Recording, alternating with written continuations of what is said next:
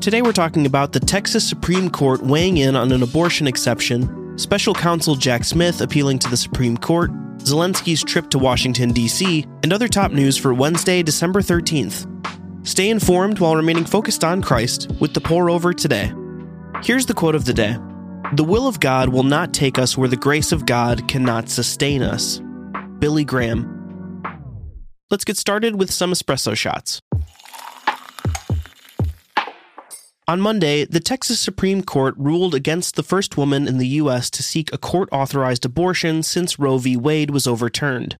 After a likely fatal fetal diagnosis, Kate Cox sought to end her pregnancy under Texas's medical emergency exception, citing statements from her doctor that her health and future fertility were at risk. A lower court sided with Cox, but the state's Supreme Court overturned the lower court, saying she didn't currently qualify. Critics argue the law is too vague, saying doctors are fearful of performing abortions even when medically necessary because they risk life in prison if it's later deemed the procedure wasn't needed. There's already a related case before the Lone Star State's High Court seeking clarity. Meanwhile, representatives for Cox announced she had left to seek an abortion outside the state. When discussing divisive topics such as abortion, remember that both your position and your posture reflect on Christ. That means humbly loving and caring for the unborn, single mothers, women who have received abortions, and people who passionately disagree with you on this topic.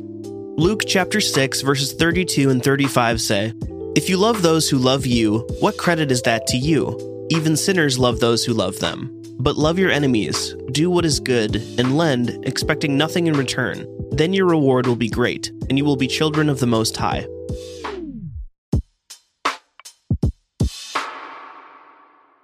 Special counsel Jack Smith wants things to move faster. Last week, former President Trump's legal team requested that his federal 2020 election interference case be put on hold, saying he had presidential immunity and that Smith is interfering in the 2024 election. Trying to avoid delaying the trial that's currently scheduled for March 2024, Smith asked the Supreme Court to weigh in. Smith wants to leapfrog the appellate system and have the Supremes quickly rule on whether a former president is absolutely immune from federal prosecution for crimes committed while in office. A ruling in Trump's favor would effectively end Smith's prosecution before it goes to trial. A ruling in Smith's favor would likely mean a trial before the 2024 election. But first, the Supremes have to decide if they want to decide this hot button issue. They're making that decision this month. No matter what happens in American courtrooms, we can count on perfect justice and inexhaustible mercy from the courts of heaven. The Lord is not swayed by the power and wealth that tempt us toward partiality, and his verdicts restore what sin has broken. Deuteronomy 32, verse 4 says, As for the rock, his work is perfect, for all his ways are just. He is a reliable God who is never unjust, he is fair and upright.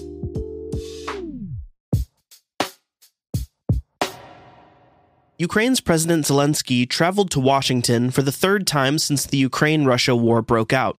Hoping for additional funding, Zelensky started his visit with a friendly and candid conversation with Senators and House Speaker Mike Johnson. Johnson and other Republican leaders have stipulated that additional funding for Ukraine needs to be tied to funds for securing the U.S. Mexico border.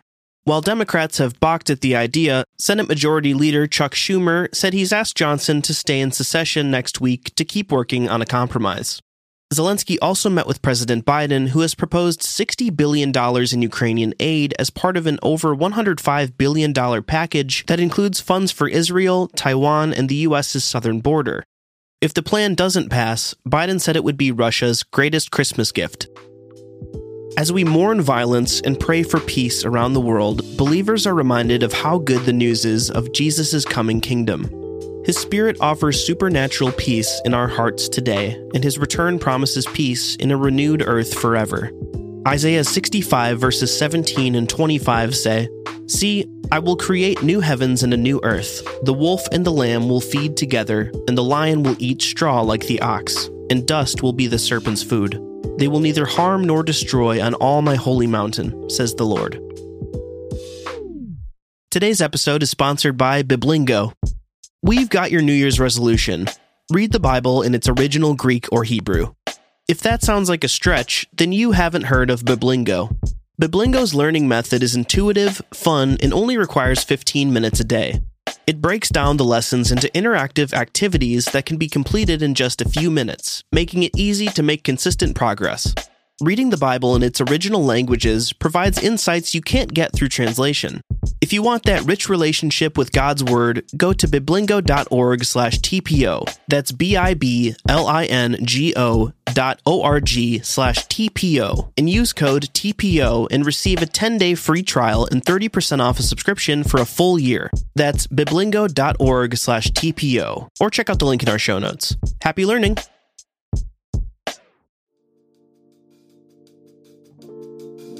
In other brews, here's a rapid round of updates. Epic Games, maker of Fortnite, is doing a victory dance after taking Google to court and winning.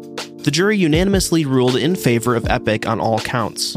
Epic accused the Google Play App Store of operating as an illegal monopoly by quashing competitors and squeezing excess profits from app developers.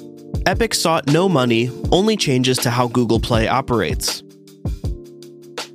Alexei Navalny, the imprisoned Russian opposition leader, has gone missing from the penal colony where he's serving 19 years on controversial extremism charges. Navalny was due to appear in court on Monday, but never showed.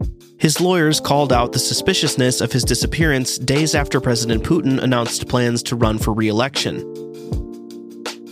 Harvard's board has affirmed President Claudine Gay will not step down, calling her the right leader to help our community heal following backlash over her congressional testimony on anti Semitism and accusations she plagiarized portions of her 1997 PhD dissertation. Gay has apologized for not unequivocally condemning genocide during her testimony and requested four corrections to her work's inadequate citations. Shohei Ohtani won't spend his record breaking $700 million contract in one place, because he won't get much of it until 2034.